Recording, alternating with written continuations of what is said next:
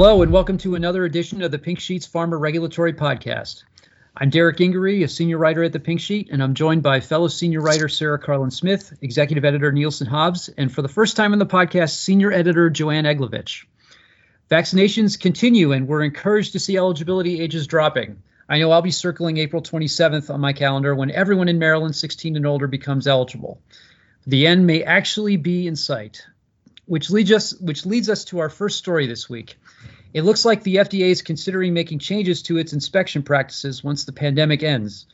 Joanne, I guess some sponsors are mad that foreign facilities get advance notice and domestic counterparts do not. Uh, yeah, you could you could say that. I was uh, I was listening to a House hearing um, just the other week, and uh, congressmen from both side, sides of the aisle were very critical of the fact that FDA pre-announces inspections for foreign facilities but not domestic facilities. A lot of it is because of resource constraints and to get people over there and visas uh, it's a logistical um, nightmare. So they have to actually um, pre-announce inspections. So they're usually given about 12 weeks, and uh, domestic companies are not given uh, such pre-announcement. And FDA is coming under harsh criticism for not giving the same courtesy to domestic firms as they do to foreign firms. So they're finding more problems in inspections in domestic companies, probably not surprisingly, because they're they're not given a chance to maybe fix up their mess. So anyway, um, yeah. So uh, one of the chief um, enforcement officials at FDA just said that FDA during the pandemic they're kind of revisiting a bunch of programs, including their inspection program, and they're considering they're having internal meetings where they're actually considering giving um, domestic firms a heads up that they will be inspected. They will be subject to a surveillance inspection. Um, the GAO just came out with a report highly critical of the fact that um, FDA uh, does give such pre announcement to foreign firms but not domestic firms. So, anyway, it's sort of a quagmire, and FDA says, says that they're, they're also staffing constraints. They just they don't have the staff for the foreign inspection program, so they also can't. Um, it's it's more of a logistical problem and they have uh, problems with the FDA budget. They just don't have enough money to do. Um, well, I guess they're having problems recruiting people uh, to do foreign inspections. So they they do have to give such pre-announcement. It's a logistical necessity. So anyway, that's kind of the latest on the FDA inspection front. It's it's a, it's an interesting issue because you know those of us that have, you know watched the agency for a while know that they they do surprise inspections for a reason, and it's because they don't want to give firms a chance to, you know, fix everything or you know hide stuff that they're that they're doing wrong. But I, I yeah, th- and this in this while I was reading your story, this kind of just popped in my head. Yes, I I wonder what or how much you actually lose by not having the surprise element of the inspection. And it, I know that's that sounds weird, but like how many times do they actually go into a facility and find a bunch of stuff that they wouldn't have found if they had told them, you know, in, you know, in two weeks we're coming, you know, something yeah. like that. Or, it's just, yeah. it's you know you, you just wonder if that's going to be part of the analysis, and maybe maybe they find that they don't find as many deficiencies or issues um, you know, when they're announced as, as opposed to when they're not announced. I don't know. It's uh, yeah. I, I mean, I think if you have really basic GMP problems, it's going to take more than six weeks to fix up your act. You know, so um, I think it might be hard even with six weeks. And I also want to say, in other industries, the food industry, uh, you know, people uh, are inspected. With most other industries are subject to surprise inspections. So this isn't um, something that is sort of beyond the pale unreasonable, you know, on FDA's part, but it, it is kind of a huge uh, disconnect uh, now. Um, so yeah, it, it's kind of interesting, and I um, I just uh, I think this has always been this has always been part of FDA's inspection program. I'm just I'm surprised that this hasn't really been raised before, unless I'm missing something in the history books so um, anyway, it, it's an issue and it's out there, and I think Congress they gave um, FDA more money to beef up foreign inspections, to maybe get more people in the foreign offices so they don't have to like import people here to go to maybe India or China. So anyway, um, it's an interesting issue. It's not going away anytime soon, um, but it raises interesting issues. I agree with you. Yeah, Joanne. I mean, it is sort of as you were saying, sort of this uh, perpetual tension between uh, um, you know standards in the U.S. for manufacturing versus standards uh, um, elsewhere, and uh, it's interesting to me that Congress seems to have settled on, or at least sort of at this hearing, settled on the idea that sort of kind of that uh, the the problem is for kind of the uh, the U.S. standards as opposed to the um, the foreign standards, or given the discussions are kind of you know, sort kind of put into relief by the the pandemic, you'd think that sort of there might be sort of a constituency in uh, um, in Congress for uh, you know saying that uh, um, U.S. manufacturing is the uh, the gold standard, and if uh, um, you know foreign manufacturing can't uh, meet that benchmark, then we shouldn't let it in let it in the U.S. And so um, you can see an argument that that says that sort of kind of if FDA isn't able to do a um, surprise inspection of a foreign facility, that foreign facilities shouldn't be allowed to uh,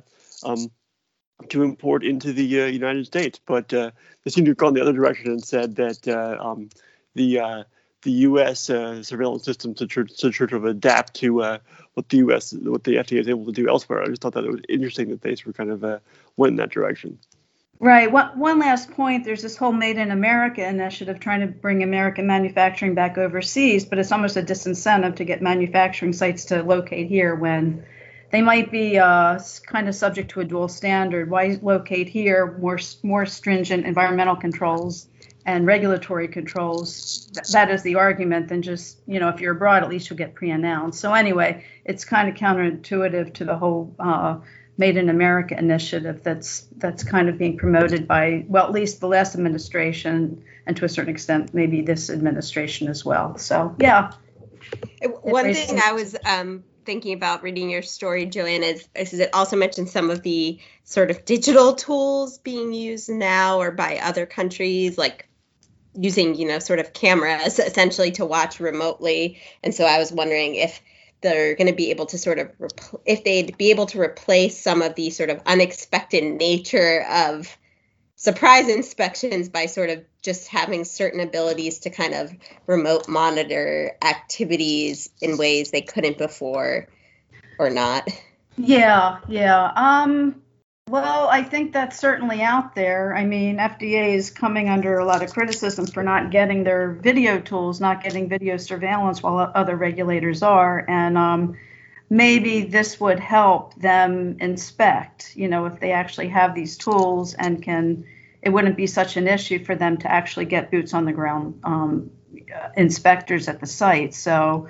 FDA is supposed to come out with a guidance on using um, television video video cameras um, in in the sites, but they they've been kind of promising this for a while, so I'm not sure when that's coming.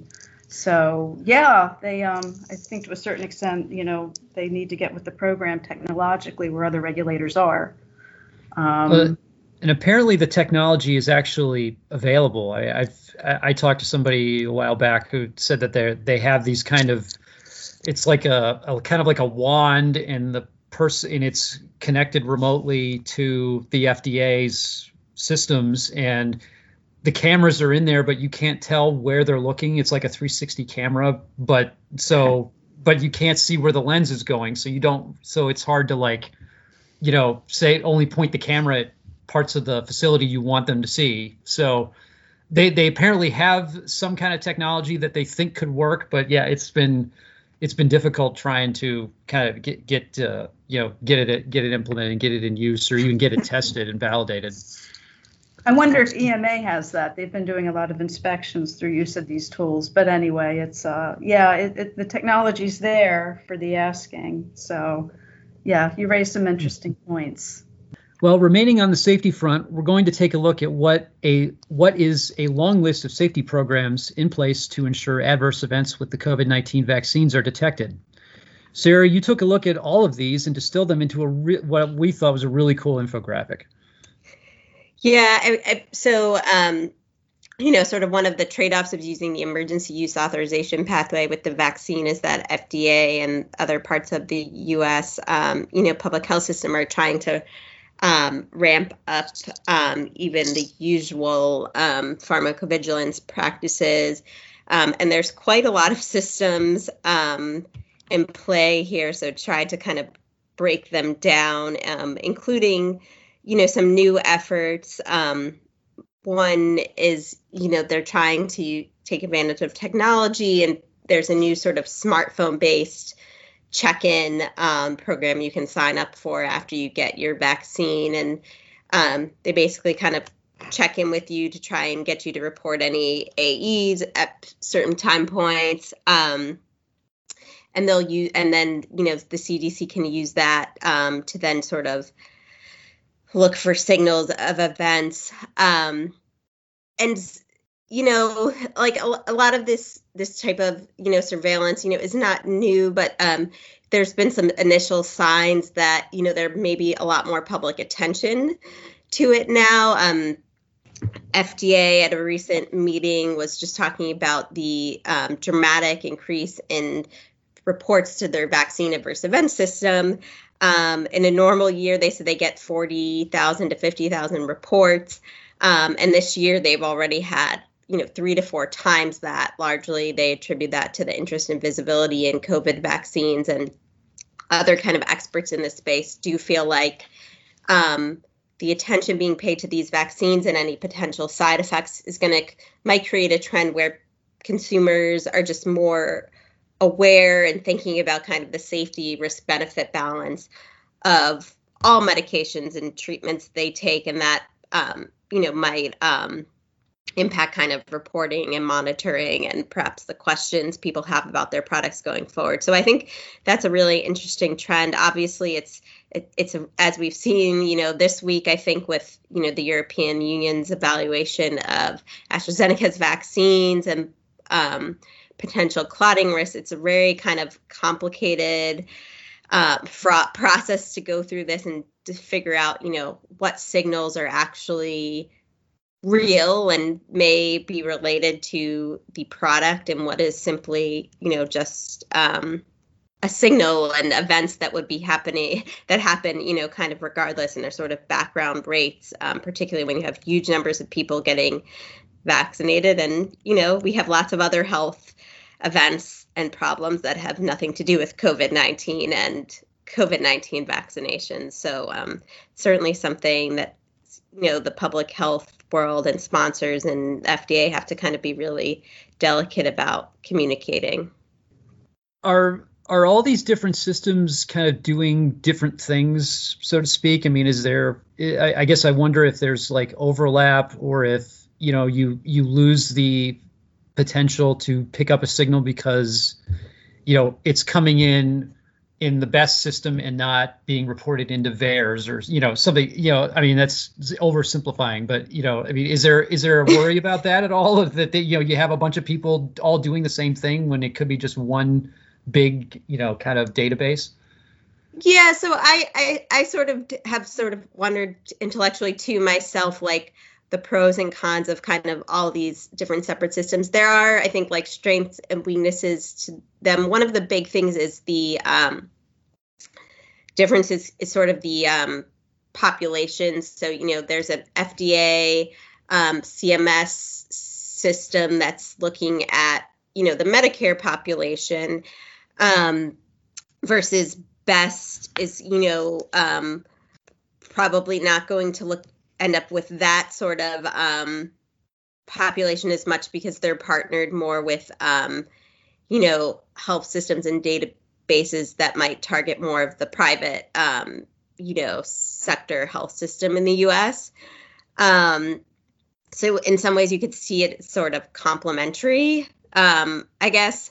Um, and some of them are doing different things, right? So we know like VAERS is a um, can really only kind of capture signals. You know, we don't really often know like the veracity, uh, you know, how the likelihood something is related to the vaccine and so forth. There's um, versus other um, systems like Vaccine Safety Datalink are um, they're sort of going out and more proactively monitoring um, by you know doing analyses and rapid cycle analyses and kind of searching for pre-specified safety um, events that have happened with other vaccines. So some of them are doing different things, different populations. There's um, one of the newer sort of partnerships here is with um, a, a, group of um, nursing, skilled nursing facilities, and so forth to really look at that population, which you know is quite different maybe from your general um, population. So I think it it's complementary, but it will be interesting to um, see. I think maybe in a few years, right? Is there a better way to sort of combine resources and not duplicate what doesn't need to be duplicated? But I think some of this is just the nature of like we have a reg- very fragmented healthcare delivery system in the U.S. Um, so once you have that, um, you you get into the need to maybe pull from different these different data partnerships.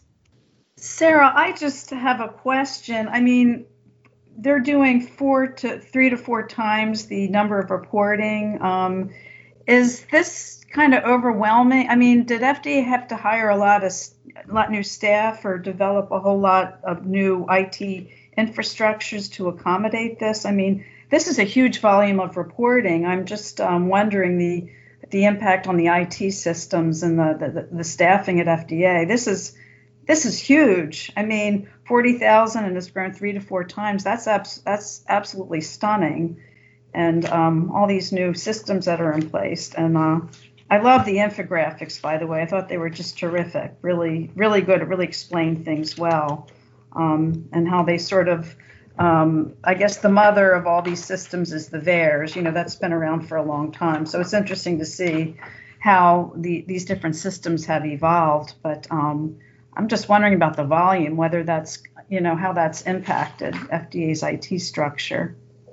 Yeah, I haven't heard um, any reports that they have added any staff or that they're running into any problems because they don't have enough staff to process this. But that's certainly a good question, probably worth following up on. Um, and I think, as I mentioned, like some of one of the newer systems, vSafe, sort of interlinks with VAERS. So vSafe mm-hmm. is sort of the method of kind of you could almost think of it as encouraging more reports to VAERS, but the VAERS program is the one that really follows up on anything that they that's flagged through vSafe that's kind of seen as potentially clinically important.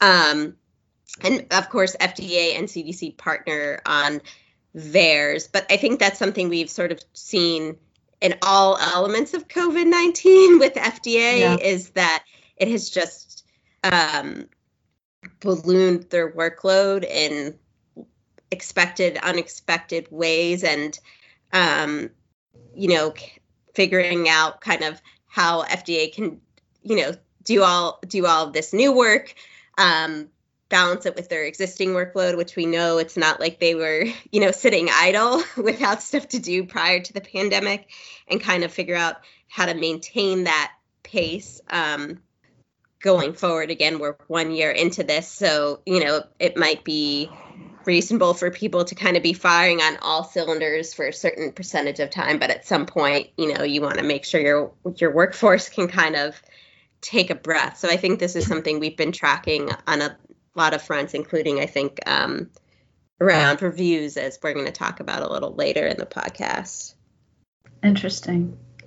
Yeah, I feel I may in fact be stepping on the uh, transition here, but I just wanted to uh, to to our discussion of uh, review times and uh, and such. You, you you teed it up perfectly there, uh, uh, uh Sarah. But uh, um, I'm going to uh, I'm going to I'm going to mess things up and just sort of kind of reemphasize one of the points that you were making when you started um, talking before that I thought was very interesting is kind of that, that uh, you know this could kind of get people to think more about the safety of uh, you know vaccines and medicines in uh, in general. There's always uh, um, you know this sort of kind of this, this tension between sort of kind of uh, um, uh, what you know people think that the, the the product should do when they're in the market and sort of what they actually uh, end up doing and if it sort of kind of uh, you know encourages more adverse events not just for vaccines, but for uh, um, other medications as well, it could sort of kind of, uh, um, you know, right, obviously sort of enhance the uh, um, science and practice of medicine, but sort of kind of perhaps sort of change people's opinions of uh,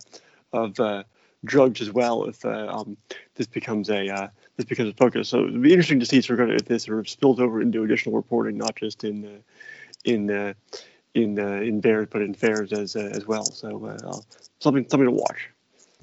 Well, that and better and just better quality reporting overall. I mean, you know, the, a lot of the times you you hear stories about how they get reports about issues, but then you know they're the, they're half filled or they have the wrong product name on them or you know or something along those lines. So maybe this will you know encourage people to you know to you know to to be a, to do a better job at actually sending the report you know filling out the reports when they when they do send them. So finally today as matt and sarah both uh, teased we're going to take a look at fda performance during the first nine months of the pandemic. Uh, the agency recently posted data on its on-time decision rates meaning the number of times they took action on an application on or before the goal date as many had predicted, there was a decline as the double whammy of workload from the pandemic and non pandemic uh, applications weighed on the agency. The on time rate for original applications in the PDUFA program, which includes new drugs, slipped from 98% to 93% by the end of the reporting period. And the on time rate in GDUFA, which is generic drugs, dropped from 94% to 91%. However, the real drop came with biosimilars. After being on time for all decisions in the first quarter of the pandemic, the rate dropped to 67% by the final final quarter of the reporting period. Now, the FDA said that that, that decrease has to do with application volume.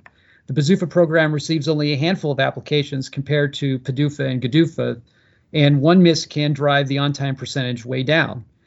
However, as we looked at historical figures, the agency had a perfect on-time record for biosimilar applications for the first for two of the most recent years uh, available. So, the que- I, I read one commentary on the figures saying that the decreases were actually not that bad. So, I guess my question is, you know, how do we take this information? I, I think we all suspected that the 24/7 work schedule that w- that kind of came in during the pandemic would eventually catch up to the FDA do we assume this is temporary and will resolve once the pandemic eases, or you know, you know, is there, you know, do do we is there a cause for concern here? I mean, is there, you know, do, should people start, you know, making you know adjustments to planning and so forth? I mean, where, how how do you how do you view this information? Hmm. I guess I would. Uh, well, I would. Uh, I would look at it as a. Um, more uh, um, more concerning than through kind of than perhaps uh, oh they uh, um, everything was fine, but uh, also I, I feel that it is for kind of a, uh, temporary. Uh, you know, obviously you don't want to be uncharitable to FDA, and you know they were above 90% in you know um, two of the major programs, and um, you know uh, can certainly for kind of um, explain why they missed it in uh, um, in biosimilars as well. But the fact that for kind of everything dipped suggests that it's not just for kind of some sort of random happenstance of a uh, of a bad uh, um, you know sort of BsUFA quarter, but uh, there's more going on than uh, um, than just a, a, small sample size uh, there because the other program slipped as well. Um, and um, you know, I think uh, FDA deserves uh, amazing credit for sort of kind of uh, keeping things together as they as they have. But I think it's just uh, um, it's too much to ask of them to do uh, do such ex- exceptional work on sort of all fronts for uh, for so long. But I feel sort of kind of once uh, um, the, uh, um, the, the, the the COVID pressures are behind them uh, to a degree, and um, you know who's to say that sort of kind of that the um, you know the chances are going to get back to together in person to the extent that they can you know, could smooth things as well, and then they'll sort of be back to uh, their normal, uh, you know, exemplary standards. Obviously, uh, um, you know, they're they're still getting A's in uh, GDUFA and PDUFA, but I think for kind of everyone was uh, um, used to this for kind of near perfect performance, which is uh, you know sort of they've been they've been over delivering for too long that people sort of have adjusted their expectations upward for the uh, for the agency, which is in the um, you know sort of some ways unfortunate for them, but also sort of a uh, a testament to their incredible work uh, um, before the pandemic. Yeah, I kind of feel like um, you know pandemic fatigue has set in, and they're kind of being stretched in all sorts of directions. So it's kind of an anomaly this period. I mean, it, it's it'll be interesting to see one two years down the road whether it sort of gets back to where it should be. So um, I don't know. I think it's more of an anomaly because the, of the pandemic. You know, blame it on the pandemic more than anything else because, you know, we're just living in such unusual times now, and they're being um, stretched pretty thin. Um, but I guess that remains to be seen.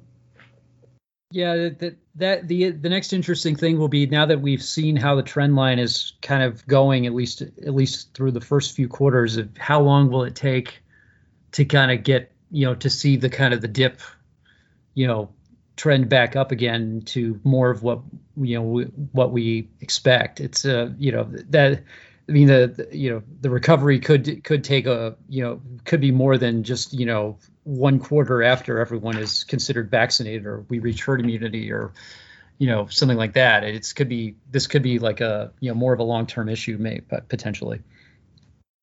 But yeah it's hard to say sort of kind of how much of these uh, um, uh, you know, missed deadlines were kind of driven by the uh, uh, pandemic logistics. Uh, you know, obviously we've written about sort of kind of how uh, FDA will just sort of kind of uh, um, continue reviews as opposed to issuing a complete response letter if they sort of don't have manufacturing information because they can't get somewhere to inspect. And you know, they could sort of kind of revise that policy to to improve their on-time you know metrics, or you know, they could actually end up relatively soon being able to get all those inspections done. So it's just sort of this, it's sort of the, that uh, that's also a factor in terms of kind of the uh, you know, the uh, the bookkeeping and uh, as to sort of how they uh, how they measure these uh, these things.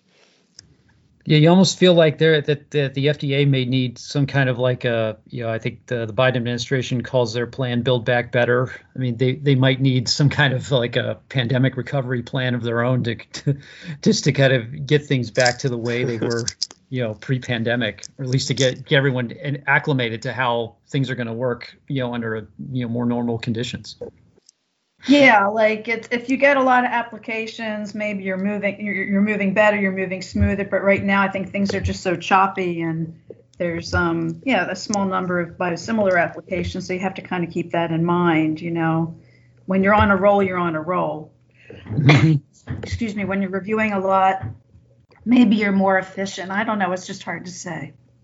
Yep, it's definitely something that we'll need to to look for, um, you know, to watch going forward. But uh, you know, just interesting to finally see some of the data, um, you know, you know, coming out of this. Well, that's all for this week. For more, check out our website at www.thepinksheet.com. You can also find this and previous podcast episodes on iTunes, Google Play, TuneIn, SoundCloud, and Spotify by searching for Pharma Intelligence. And if you're so inclined, feel free to give us a review. Thanks again for listening to the Pink Sheet Pharma Regulatory Podcast. I'm Derek Gingery with Sarah Karlin Smith, Matt Hobbs, and Joanne Eglovitch. Stay safe, and we'll see you next time.